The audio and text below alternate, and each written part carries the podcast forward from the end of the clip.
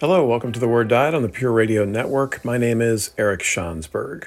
My goal with this show is to help people read and understand the amazing Word of God. The show is named for my book project, The Word Diet, which is reading a chapter a day for a year from the Bible to understand the arc of the Scriptures. The Word Diet's good for a devotional, but ideally it's done in groups or at least with partners. That way you get better accountability and richer discussion. And it's fine for seasoned Bible readers, but I'm really aiming the project at novices and strugglers, those who have not yet gotten into the great Word of God. If this is you, grab a few friends and start working your way through the Word Diet. If this isn't you, I'll bet you've got a few friends in that boat. So get on the Word Diet with them.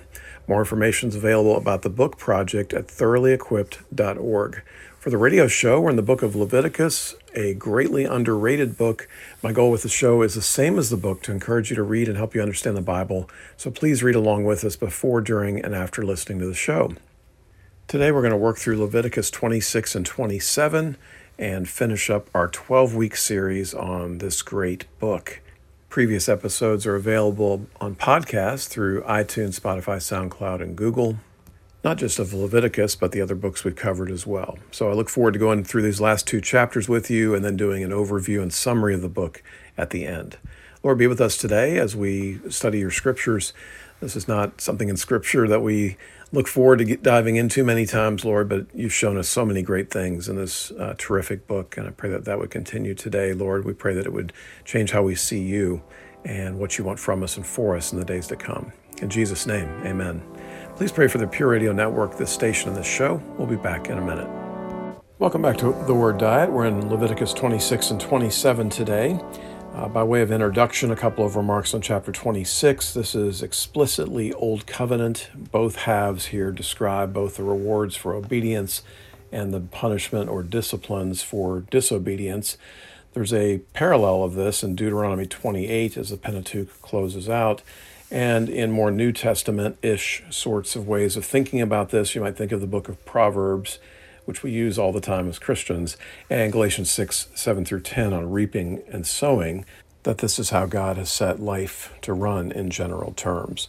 Such covenants are also a common arrangement and a format in Near Eastern culture, but the differences are that these would usually be petitions for the gods to act in their realms.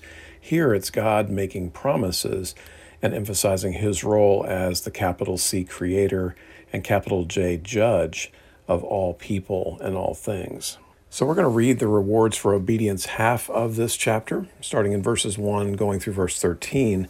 Do not make idols or set up an image or a sacred stone for yourselves, and do not place a carved stone in your land to bow down before it. I am the Lord your God.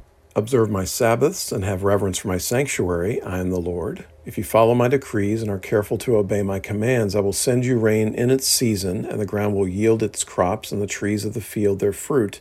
Your threshing will continue until grape harvest, and the grape harvest will continue until planting, and you will eat all the food you want and live in safety in your land. I will grant peace in the land, and you will lie down, and no one will make you afraid. I will remove savage beasts from the land, and the sword will not pass through your country. You will pursue your enemies, and they will fall by the sword before you. Five of you will chase a hundred, and a hundred of you will chase ten thousand, and your enemies will fall by the sword before you. I will look on you with favor and make you fruitful and increase your numbers, and I will keep my covenant with you. You will still be eating last year's harvest when you have to move it out to make room for the new. I will put my dwelling place among you, and I will not abhor you. I will walk among you and be your God, and you will be my people. I am the Lord your God who brought you out of Egypt so that you would no longer be slaves to the Egyptians. I broke the bars of your yoke and enabled you to walk with heads held high. So you may have noticed that verses 1 and 2 is a summary of the first four commandments. It explicitly repeats the second and fourth commandments. Both of these end with I am the Lord, which alludes to the first and third commandment, and we'll see the same wording as this passage concludes in verse 13. Verse 1 specifies idols, images, sacred stones, and carved stones, that they were not to bow down before them. Verse 2 has a Sabbath, but then adds the phrase, have reverence for my sanctuary. We did see this in chapter 19, verse 30, and it underlines the importance of God's presence and his sanctuary in the book of Leviticus. Now, the second and fourth commandments appear often in the Old Testament, and when they appear within the Ten Commandments, they get the longest descriptions. About the second commandment, Matthew Henry says, No sin was more provoking to God than this, and there was none that they were more addicted to, and which afterwards proved of more pernicious consequence to them. And then the fourth commandment, Henry writes, says, Nothing tends more to corrupt religion than the use of images and devotion, so nothing contributes more to the support of it than keeping the Sabbaths and reverencing the sanctuary. In other words, the negative of the second commandment is more easily avoided by positively practicing the fourth commandment.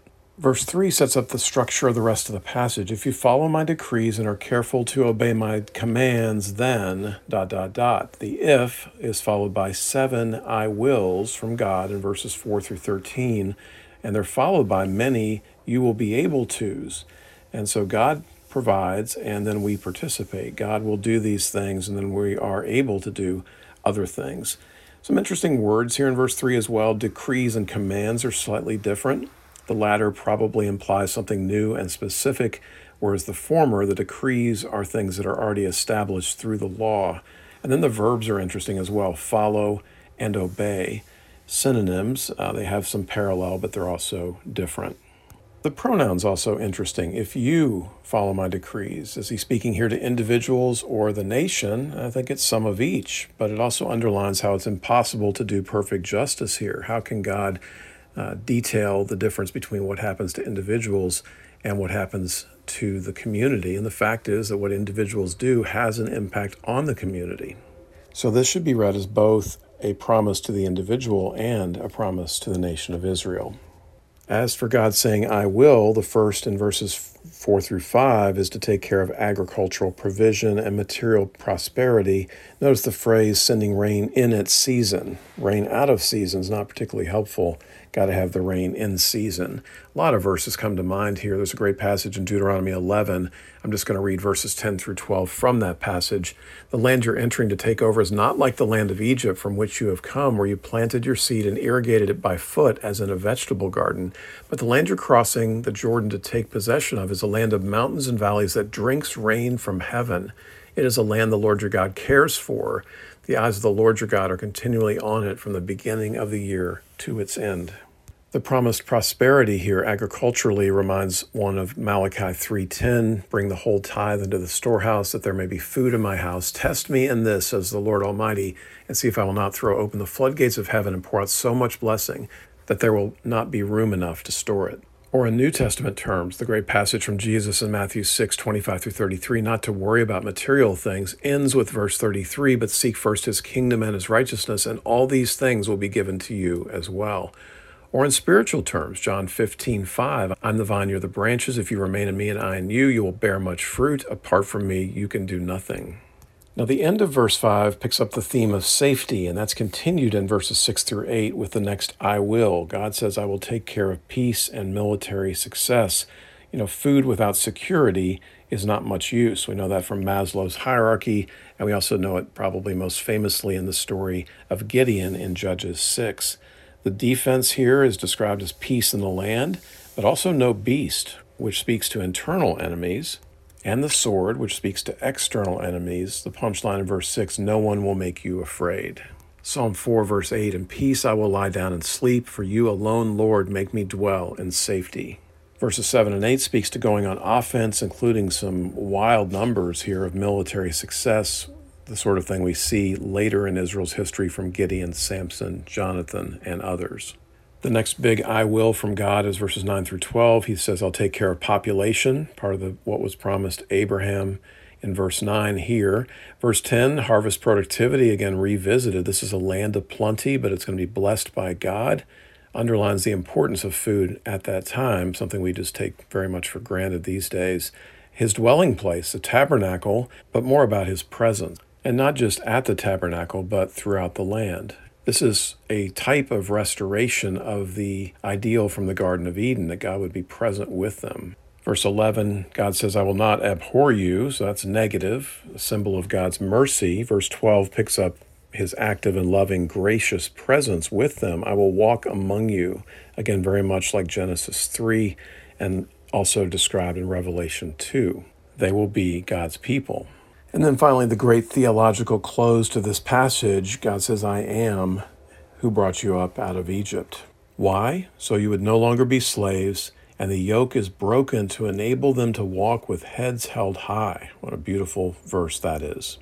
Two last things to say about this passage in general. The prophet Ezekiel runs with a lot of these themes uh, in the middle of his book. If you look at the ends of chapter 34, 36, and 37, you'll see Ezekiel talking about many of these same ideas. And finally, a reiteration of how is this important to us? You know, we're not under the old covenant anymore, but God has set up life to run in a way that is similar to the old covenant to some extent. If we live in accordance with God's law, we will find at least spiritual blessings, peace, joy, and the like. James 1:25 but whoever looks intently into the perfect law that gives freedom and continues in it not forgetting what they have heard but doing it they will be blessed in what they do.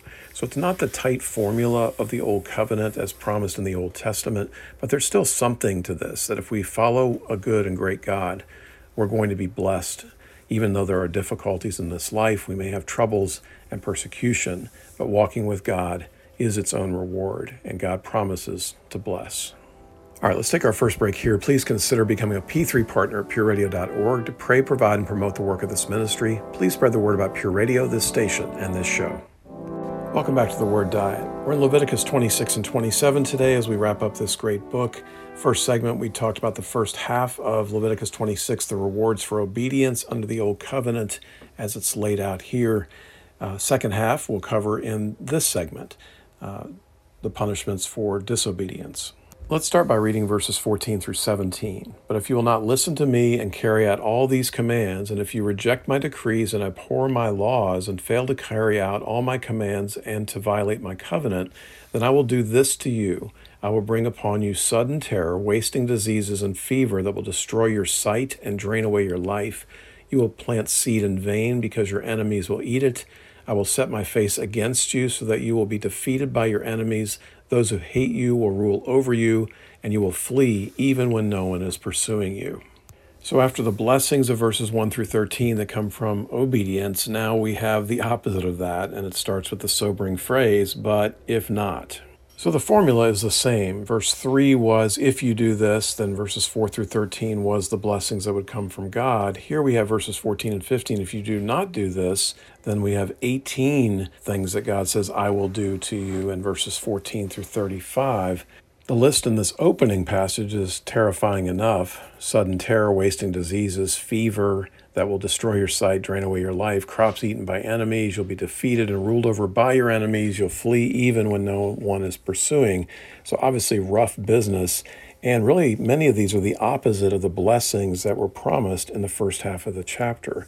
Now, what were their sins? Verse 14 says, You didn't listen to me. Verses 14 and 15, You didn't carry out my commands. Verse 15, You reject my decrees. You abhor my laws. There's that word abhor again that we saw back in chapter 26, verse 11. And verse 15 sums it up, and so violate my covenant. Matthew Henry says these are not sins of ignorance and infirmity. God had provided sacrifices for those, not the sins they repented of and forsook, but the sins that were presumptuously committed and obstinately persisted in. Or as G. Campbell Morgan puts it, we may change our experience of his government by a change of attitude toward it. If we walk with him, he walks with us, and all his infinite resources of wisdom and power and love are at our disposal, as we saw in verses 1 through 13. If we change our course and walk contrary to him, as in verses 14 through 35, he still pursues his way of wisdom, love, and power, but his goings are against us, and we experience his opposition. So we're going to skim verses 18 through 28, but it continues to build. Verse 18 opens with, After all this, and you w- might have thought that'd be enough, but no. Consequences here, verses 19 and 20 for the crops, verses 21 and 22, afflictions and wild animals, verses 24 through 26, sword and plague. Now, what are the sins mentioned here? Three times to remain hostile toward God, literally to act or walk with hostility. So, God interprets our disobedience as actual hostility, and God promises to return that hostility in verses 24 and 28. Another look at the sins is that they did not listen to him. It's mentioned three times. They refused to listen to me one more time, and they do not accept my correction or discipline. This is connected to stubborn pride in verse 19. Of course, pride causes all kinds of trouble. That's a common theme in Scripture. And the other interesting parallel here is that if you're going to be hardened towards God, God promises to likewise harden the ground that you'll be using for agriculture. This idea of punish, correct, and discipline for your sins is a recurring theme in this passage. It mentioned seven times over at one point, which of course is figurative for complete. It reminds one of the three cycles of seven judgments in the middle of Revelation. And the word we choose here actually matters quite a bit punish and correct, not quite as good as discipline, because discipline aims at our good. The phrasing here is, I will give you discipline. I will gift you discipline. It's a gift to us to receive discipline from God or from parents, good parents, and the like. Amos 3 2 is interesting in this regard. God says, You only have I chosen of all the families of the earth, therefore I will punish you or discipline you for all your sins. It reminds me of the difference between testing and tempting. Testing hopes that someone will succeed, tempting hopes they will fail. A discipline is aimed for our good. Punishment and correction, not quite as clear about the intent behind those. The problem here, though, is that the contempt of God's commandments that we read about in verses 14 through 17 here is contempt for his corrections. And Matthew Henry says if lesser judgments do not do their work, God will send greater judgments. Those who will not be reformed by the judgments of God must expect to be ruined by them. One last comment. It's interesting that this passage has quite a bit of poetry and creativity in each of the four sections, but from here in verses 27 through 35, it just gets absolutely brutal. Again, a passage we're going to skim, but verse 29 talks about eating the flesh of children. So you have cannibalism. Verse 30, destroy altars. I will abhor you. There's that word again. Verse 31 cities in ruins, sanctuaries destroyed, and most importantly, God would have no delight in their offerings. Verse 32 lay waste to the land, so your enemies will be appalled. Verse 33 scattering, alluding to the future exile. And then 34 and 35, the Sabbath years to make up for when the land didn't get its rest, a theme we talked about in last week's episode. In all of this, notice the symmetries as well compared to the first half of the chapter. Fertile land becomes unproductive. They had God's favor, and now He's setting His face against His people.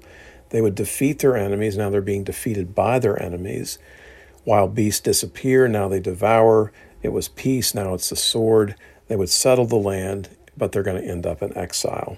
All right, let's read 36 through 39. As for those of you who are left, I will make their hearts so fearful in the lands of their enemies that the sound of a wind-blown leaf will put them to flight. They will run as though fleeing from the sword, and they will fall even though no one is pursuing them. They will stumble over one another as though fleeing from the sword, even though no one is pursuing them. So you will not be able to stand before your enemies. You will perish among the nations. The land of your enemies will devour you. Those of you who are left will waste away in the lands of their enemies because of their sins, also because of their father's sins, they will waste away. And the first thing to say here is that usually when you talk about the remnant, you're usually thinking of a faithful remnant, which has some optimism. But there's nothing like that here. Verses 36 and 39 refers to those of you who are left, and they were decimated to begin with, and it just gets worse. Verse 36 so fearful that the sound of a wind-blown leaf will put them to flight. Again, great poetry here verses 36 and 37 fearful, flee, fall, stumble over one another, even though no one is pursuing. I mean, just terrible language here. The bottom lines in 37 and 38 you will not be able to stand before your enemies, you will perish or waste away among the nations. The other phrase that's interesting here is at the end of verse 39 that the father's sins are also involved in this. So it's not just individual, not just social, but it's generational as well the parents' failures are visited on the children directly and indirectly. Now, given the long time frame described here, and that this generation would die in the wilderness, it's interesting that the current generation would not experience any of these things. So, this is prophetic for the most part, looking well into the future and at Israel's disobedience centuries later. The last thing to wrestle with at this point is that, as in Deuteronomy 28, the parallel passage, the list of punishments here is much longer. And so this may speak to the importance of sticks over carrots. I mean, you need carrots as well, but maybe sticks need to be more impressive. Certainly more detail, maybe not so much more punishments, but very specific disciplines here rather than the general blessings that are detailed in the first half of the chapter. Certainly implies its seriousness. There's no room for confusion here or where God's coming from on this. You know, we know God is slow to anger, 2 Peter 3 9, the Lord is not slow in keeping his promises. Some understand slowness. Instead, he is patient with you, not wanting anyone to perish, but everyone to come to repentance. But the flip side of that is if you press that too far, uh, it's going to result in judgment and terrible discipline. Matthew Henry says, God does not begin with the sorest judgments to show that he is patient and delights not in the death of sinners, but if they repent not, he will proceed to the sorest judgments to show that he is righteous and that he will not be mocked. All of this foreshadows Israel's future, points to the depth of sin nature, and underlines the Old Covenant's eventual failure. My last thought here is that discipline, restoration, redemption are wonderful and that they're at the heart of God, but they're also necessarily more complicated than simple obedience. Anyone who's been a parent or reflected on their childhood under parenting understands this the far easier thing to do is just to obey and be blessed and let God be a blessing through us to other people. Verses 40 through 45 But if they will confess their sins and the sins of their fathers, their treachery against me and their hostility toward me, which made me hostile toward them, so that I sent them into the land of their enemies, then when their uncircumcised hearts are humbled and they pay for their sin, I will remember my covenant with Jacob, my covenant with Isaac, my covenant with Abraham, and I will remember the land. For the land will be deserted by them and will enjoy its Sabbaths while it lies desolate without them. They will pay for their sins because they rejected my laws and abhorred my decrees. Yet, in spite of this, when they are in the land of their enemies, I will not reject them or abhor them so as to destroy them completely, breaking my covenant with them. I am the Lord their God. But for their sake, I will remember the covenant with their ancestors, whom I brought out of Egypt in the sight of the nations to be their God. I am the Lord. And so the passage takes this third and final turn. If there's repentance, then God will turn in mercy. Some interesting phrases here. Verse 41 when their uncircumcised hearts are humbled. We're used to thinking about uncircumcised hearts from Paul in Romans 2, but it's actually an Old Testament thought as well. It's actually as early as Deuteronomy 10:16 and Deuteronomy 30 verse 6. It appears also in Jeremiah 9:26. So the idea of an uncircumcised heart is actually an Old Testament concept that Paul picks up in Romans 2. Verse 41 also has when they pay for their sins, and that's a little troubling for the New Testament believer, but here pay for is to make amends, restitution, Verse 40 had confession. And so look at the combination here. You've got confession of sin, remorse for sin, repentance, and submission to God's justice with respect to sin. And note there's no explicit reference to sacrifice here. So you could say, well, it's assumed. We're in the book of Leviticus after all. But it's interesting, again, uh, pointing forward to the ministry of Jesus, that there's no reference to sacrifice here explicitly. And ultimately, it's the sacrifice of Jesus which is going to take care of all this in a way that Leviticus, with for all its rituals and efforts, is not going to be able to take care of. From there, you have verse 42 I will, will remember my covenant with the patriarchs. I will remember the land. The land will get its Sabbaths. They will pay for their sins through consequences. They will not be rejected or abhorred. God is not going to break his covenant. Verse 45, he's going to remember the covenant. So, discipline is not God's last word to his wayward people, and the consequences are meant for their repentance, not God's revenge. Again, we have God's mercy and his grace. Matthew Henry says, None are so ready to repent as God is to forgive upon repentance. Still, all this said, to me, the top thing to take from this for the New Testament believer is the necessity and the necessary limits of the Old Covenant. Andrew Murray has a great book on this called The Two Covenants, but you need the Old Covenant to set up the New Covenant, the Old Covenant's limits are what lead to the Old Covenant. Acts 15, 10, and 11. Now then, why do you try to test God by putting on the necks of Gentiles a yoke that neither we nor our ancestors have been able to bear? No, we believe it is through the grace of our Lord Jesus that we are saved, just as the Gentiles are. As Murray puts it, in the Old Covenant, man had the opportunity given to him to prove what he could do. That covenant ended in man proving his own unfaithfulness and failure. In the new covenant, God is to prove what he can do with man, all unfaithful and feeble as he is, when God is allowed and trusted to do all the work. Okay, let's take a break here. If you're on Facebook, like Pure Radio, podcasts of previous episodes are available on iTunes, Spotify, SoundCloud, and Google. We'll be back in a minute. Welcome back to the Word Diet. We're in Leviticus 26 and 27 today as we wrap up this great book. First two segments we covered chapter 26. This segment will cover chapter 27. This is the redemption of stuff dedicated to God through voluntary vows. So this would be items given to God or the tabernacle or the priest over and above the usual offerings, typically as a symbol of dedication to God, the tabernacle, the nation, and so on. Think of giving an item to finance a church's building campaign as an example. Verse 2 describes this as a special vow, which implies it's relatively challenging and relatively rare. And here it's typically substituting money for an in kind gift, perhaps after rethinking the costs of the gift itself, wanting to use money instead. In a nutshell, the regulation is that if it was required to be given, or if it's an offerable or clean animal, for example, then no redemption is allowed. If it's not, for example, it's an unclean animal, then it's fine to redeem it. And so this is laying out the regulations for that. To me, the biggest question that comes here is how does this connect to chapter 26? And another way of asking the question is why is this the last thing we're talking about in Leviticus? So, commentators often see this as an appendix, that it's a later addition by an editor and it does provide a chiastic structure for the entire book. Remember, chiasm is the idea of bookends from the beginning to the end, and then it builds towards the things in the middle. And that points to the highlight, for example, of Leviticus 16. Everything surrounds it and builds toward that great middle. And if so, then chapter 27 ties in very nicely with the sacrifices of chapters 1 through 7 and provides that structure. But there are other answers available to us. One would be that it provides a positive ending compared to the divine threats that closed out chapter 26. You could also see this as God's vows in chapter 26 and their vows in chapter 27. It's also a recognition that vows to God are more likely in the bad times that were being described in chapter 26. So if times get tough, and God's delivering discipline, people are likely to take vows, and this would describe how to regulate those things. Now, the whole idea of vows is interesting in the scriptures. They were acceptable in the Old Testament. Notable examples are 1 Samuel 1 with Hannah, 2 Samuel 15 with Absalom, and even in the New Testament, we have two examples in the life of Paul, Acts 18 18 and Acts 21 23. But there's certainly an ambivalence about vows in the ministry of Jesus. He talks about let your yes be yes in the Sermon on the Mount, Matthew 5, verses 33 through 37.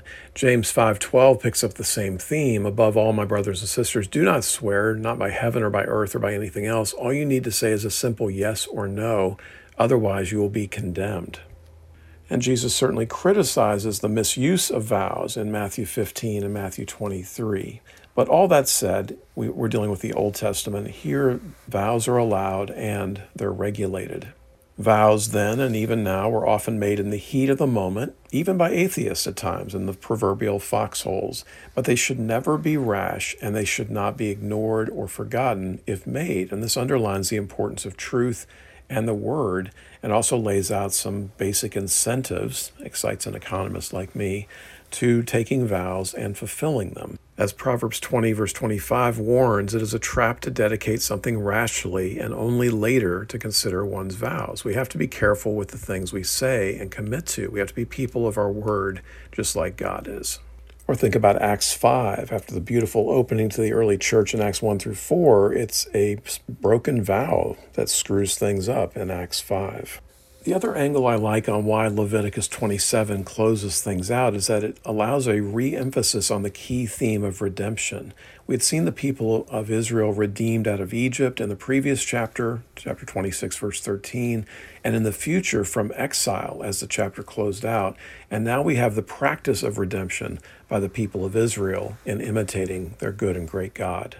Now, in verses 1 through 8, it's talking about the redemption of people. Who would this be? Be offering oneself or a family member, think of 1 Samuel 1 with Hannah, for temple service, or more likely the cash equivalent as a symbol since service was reserved for the priests and the Levites. The term value is used here seven times, and it's a function of age, which points to general health and longevity of life, and gender, which gets to earning power and opportunity cost.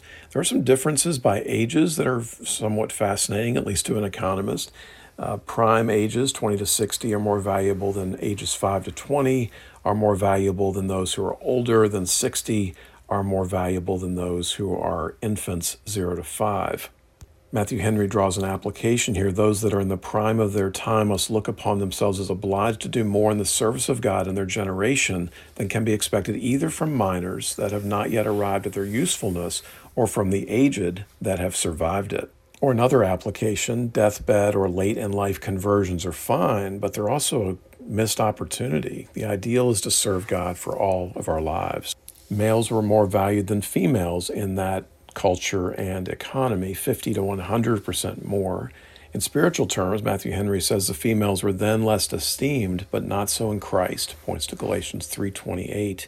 Milgrom notes that the percentage was greatest for young men versus girls and least for older men versus women. This lower value on older men could point to their lower life expectancy or the relative value of grandmothers as dictated in Titus 2. And all of these sacrifices had a high value attached to them. The highest was 50 months' wages. Verse 8 lays out an exception here based on an ability to pay uh, in line with 2 Corinthians 8:12 for if the willingness is there the gift is acceptable according to what one has not according to what one does not have. But in the ideal this was supposed to be a very expensive vow. Verses 9 through 13 is redeeming clean and unclean animals. Let's read that passage. If what he vowed is an animal that is acceptable as an offering to the Lord, such an animal given to the Lord becomes holy, he must not exchange it or substitute a good one for a bad one or a bad one for a good one. If he should substitute one animal for another, both it and the substitute become holy.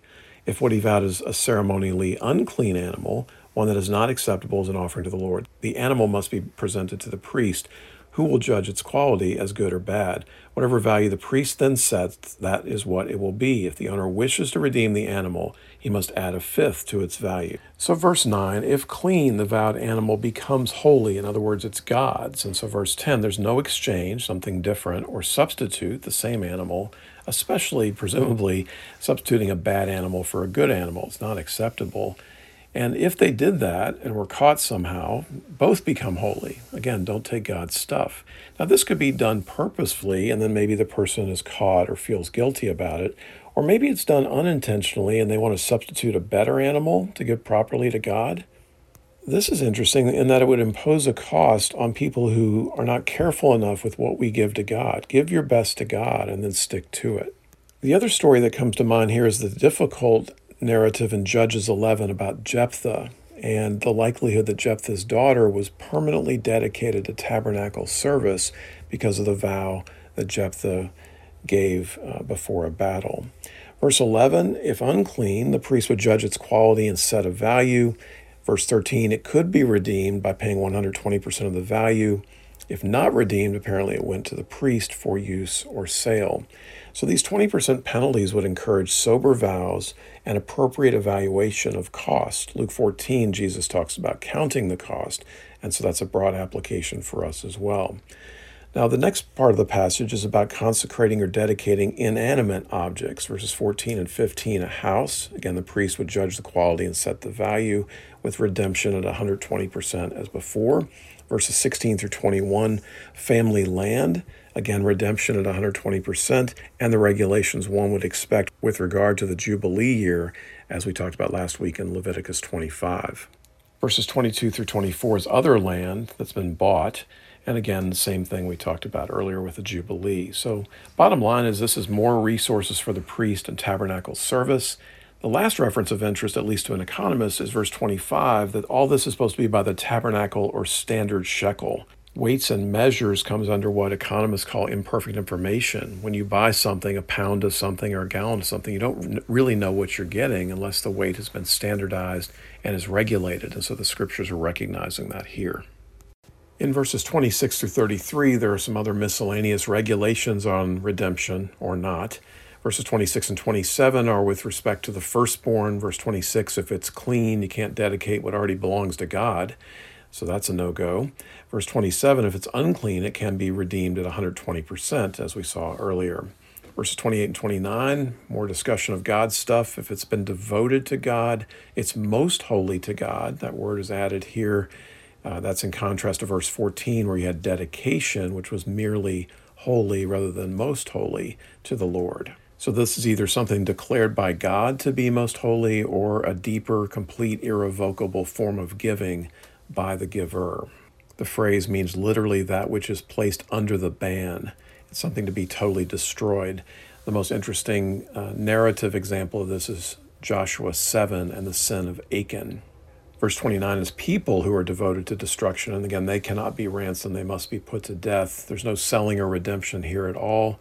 It's for an individual's crimes, which require the death penalty, or in a holy war as declared by God against pagan countries in the promised land. And then finally, 30 through 33 are tithes of grain, fruit, and flock. This repeats the earlier instructions of 120% and no substitutions, and if you tried it, you would lose both. Verse 32 is interesting. Every tenth animal that passes under the shepherd's rod, so this allows providence to choose which animal would be used. And then verses 30 and 32 is the reference to the tithe off of land production being one tenth. This would be given to the Levites, who then gave one tenth of that to the priests, used to support both forms of ministry. What are the other purposes of this? I'll let Matthew Henry sum it up. He says, In this they acknowledge God to be the owner of their land, the giver of its fruits, and themselves to be his tenants. They give him thanks for the plenty they enjoyed and supplicated his favor in the continuance of it. Finally, one more quote to circle back to why this is here. Gordon Wenham says On first reading, it seems a strange point at which to end, but the theme of vowing is in fact closely related to the principal concerns of the whole book men who dedicate themselves to God because, as it were, God's slaves are holy to the Lord. Some men, the priests, can serve God in the sanctuary. Those not of priestly stock can still serve God. Indeed, they must be holy, for God is holy. And of course, none of this is with respect to mere ritual. It's to live a life of justice and righteousness. It's to be pure individually and in community, in word and deed, with everything that we have. Reminds me of 1 Timothy 3 and Titus 1. Whether people aspire to the office of elder and deacon, we should all aspire to live elder deacon lifestyles. And finally, the very end of the book, verse 34, is the same as the opening, and it pounds in divine and Mosaic authorship and talks about commands as giving and gift. When a good and great God gives us commands, they're in fact for our good. All right, let's take our last break here. Please consider becoming a P3 partner at pureradio.org. Please spread the word about Pure Radio, this station, and this show. Welcome back to the Word Diet. We're in Leviticus 26 and 27 today. Covered Leviticus 26 in the first two segments, Leviticus 27 in the previous segment, and now we're at the end. So we're going to do an overview, highlights, wrap up, conclusion to wrap up this great book. Hope you've enjoyed it. I mean, 12 weeks in Leviticus, you probably weren't expecting that. I had six weeks of notes before bringing in a new set of commentaries that were just remarkable. Jacob Milgrom, Gordon Wenham, and Michael Morales were all terrific. They all greatly expanded my understanding of the text and its relevance to Jews and understanding those reading it at the time, and then the New Testament applications as well. Michael Morales, particularly good. And then a great book by Matthew Thiessen on how it ties the ministry of Jesus, and I'll refer back to that in just a minute. So, first, a quick overview of what we've covered. Chapters 1 through 7 are the sacrifices. We covered this in three episodes, 93 through 95. Then, chapters 8 through 10 are the tabernacle, the amazing show of God's presence at the end of chapter 9, and the staggering sin of Aaron's sons, Nadab and Abihu. We talked about that in episode 96. Then we have chapters 11 through 15 on ceremonially clean, pure, or unclean, and impure with respect to food and the body. That was episodes 97 through 99. The most famous chapter in Leviticus was episode 100, chapter 16 of Leviticus, the Day of Atonement. Episodes 101 and 102 was chapter 17 through 22, which was the Holiness Code. The most famous parts of this are chapters 18 and 20, which are largely focused on sexual sin, and those surround the crucial chapter 19, which has a number of references to holiness in everyday life, including love your neighbor that Jesus quotes in the gospel. Episode 103 was last week. We talked about chapters 23 through 25, sacred time, and in between that was chapter 24 on God's presence. And then episode 104 is today, the wrap up, chapters 26 and 27, about the covenant and the vows, God's words and our words, which are used to close out this great book. I think one of the things that amazes me about Leviticus is that, depending on which commentator you read, they see four different climaxes in this book. The first is at the end of chapter 9 when God shows up at the tabernacle. And that is at the center of Leviticus. It is at the center of the Pentateuch, and it's at the center of the narrative, arguably, of the entire Old Testament. Since Eden, God's presence has been mixed and episodic, and now he comes to dwell with his people. And that moment at the end of chapter 9 is just amazing. But there's a second climax. The most famous one is chapter 16 with the Day of Atonement. A third one is chapter 19 on the ethical code within the holiness code of chapter 17 through 22. That's a definitely a highlight of the book. And then finally, I think an underrated chapter is chapter 24 with the picture of God's light, the lampstand shining down on the people of Israel, pictured by the bread, the 12 loaves of bread, which stand in for the 12 tribes in chapter 24. The other angle here is about the presence of God, which is so important throughout the book of Leviticus, and it comes with increasing intimacy. You've got the powerful show of God in Leviticus 9 coming into the presence of the people and them coming into his presence. Then you have chapter 16, the Day of Atonement, where the high priest is allowed to go in, albeit only once a year, directly into the immediate presence of God. And then again, you have that picture in chapter 24, which is a picture of God's presence on all of the people through the picture of the lampstand and the bread in the most holy place. Aside from God's presence, probably the top theme in the book of Leviticus is God's holiness. The word holy is used in Leviticus more than in any other book. And it's not just God's holiness, but his desire for us to be holy as well. So, in large part, this is dealing with sin. There's three different words for sin. One is iniquity, which means twisted. You've got transgression, which means to cross a boundary. And then you've got the idea of missing the mark. And all of those have to be paid for. Beyond sin, though, there's also the trouble with fallen nature that when our bodies are falling apart, when nature is struggling, that fallen nature is not consistent with the picture of a holy and perfect God. And so the troubles that our bodies have, for example, in chapters 11 through 15 in Old Testament worship, had to be kept away from God. They caused pollution to the tabernacle, and those had to be dealt with through ritual to deal with the uncleanness and impurity that came from bodily process, not necessarily sin in that case, but just fallen bodies and nature. In dealing with sin, you have the ideas of atonement or at one ment, to become at one with God again through atonement, nice play on words there, and repentance, which included restitution. And so to get right with God, to get right with others, is a big part of what's going on in Leviticus. But ultimately, all those efforts are insufficient. And that leads to the Day of Atonement, which covers everything. If there were sins that were unrecognized or otherwise unrepented, there had to be some way to pay for those and not let the sin and pollution build up, so to speak, over time. And the Day of Atonement is the ceremony that takes care of that. Now, all of this is the vertical relationship with God, but there's also this big emphasis on the horizontal as well. The restitution when we've done someone wrong, the rhythms of life, not mere ritual, but how we live our daily life. The fact that lay people are so involved throughout Leviticus, we read this as a priestly manual, but most of it is directed to the people. And then finally, you have the ethical code, both with respect to sexual matters, most famously in chapters 18 and 20, and with respect to other things in chapter 19. How do we treat other people? So, religion by itself is not the point here, it's to love God and to love others. Or putting it another way and looking at the structure of Leviticus, there's a huge focus on religion in chapters 1 through 17, but there's also a huge focus on community in chapters 18 through 25. Related to this point, it's never meant to be mere ritual. It would have been tempting to reduce it to that to reduce it to something the priest did for you, but you were supposed to be involved and it was supposed to be a matter of the heart. While it would have been easy to overlook this or look past it, even in Leviticus, you see a huge emphasis on the spirit of the law here, what was supposed to be accomplished by these efforts, by these rituals. In all of this, we approach Leviticus like any other book of the Bible. What did it mean to its contemporary hearers, and what does it mean for us now, both with respect to an understanding of God or theology and what's expected from us in terms of conduct?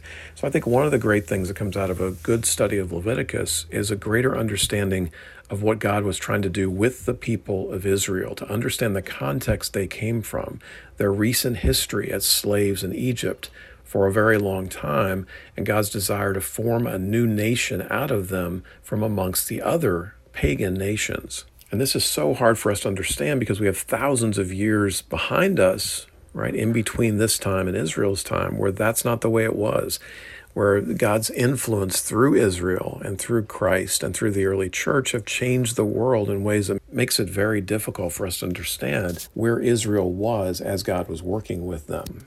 So, for one thing, I think this gives us humility as we approach the text. And hopefully, we give the benefit of the doubt to the text because we're trying to understand something from years ago in such a very different context. If we don't understand something, we dig and we look and we try to figure it out and we interpret it in light of other scriptures. But at the end of the day, we're not going to understand every detail in a book like this. The other point in terms of context is that there were different sorts of pagans. And so Israel is leaving behind the technical sins of Egypt and the flaws of that sort of society with the passionate sins of Canaan that they're about to go into.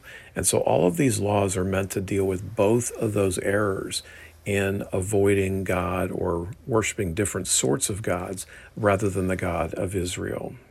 Let me make three points in closing this out. I think Leviticus also teaches us that how we worship is important obviously the object of worship, but also the form of worship is important. I don't think you can read Leviticus and just imagine that anything goes with respect to worship. It's so detailed. And so I think this is a call for us to consider how we worship God and whether we're doing it in a way that is consistent with what we hope to do in terms of glorifying God through the act of worship. Second is the important role of time and Sabbath in the divine economy. As Morales puts it, what good is it to have sacred space with a priestly humanity, sacred status, apart from appointed times of fellowship with God, sacred time? Leviticus prescribes daily, weekly, and annual rhythms, laying out sacred time and sacred practices in what becomes sacred space as a sacred people in the presence of a holy God. And for us, with our busy schedules and our distracted minds, do we do the same? Do we observe sacred space and sacred time? Utopians and progressives have a low view of time. They imagine that we live without limits, but instead we're rooted in time and place and space. We worship a God of history and creation. And then finally, we look to the person of Jesus. His ministry is a type of so many things that happen in Leviticus. And then, in particular, the way he deals with ritual uncleanness in his ministry. This is where Matthew Thiessen's book is so impressive. And I covered this in episode 99. Jesus doesn't just paper over the leper, the bleeder, the demoniac, and the dead. He actually comes to do battle with those areas of uncleanness, not just to put a band aid on those things, but actually to heal. Thanks be to God for the book of Leviticus. Thanks be to Jesus for fulfilling Leviticus. Good to be with you today. Previous episodes are available on podcast through iTunes, Spotify, SoundCloud, and Google. And we hope you'll join us the next time on The Word Diet.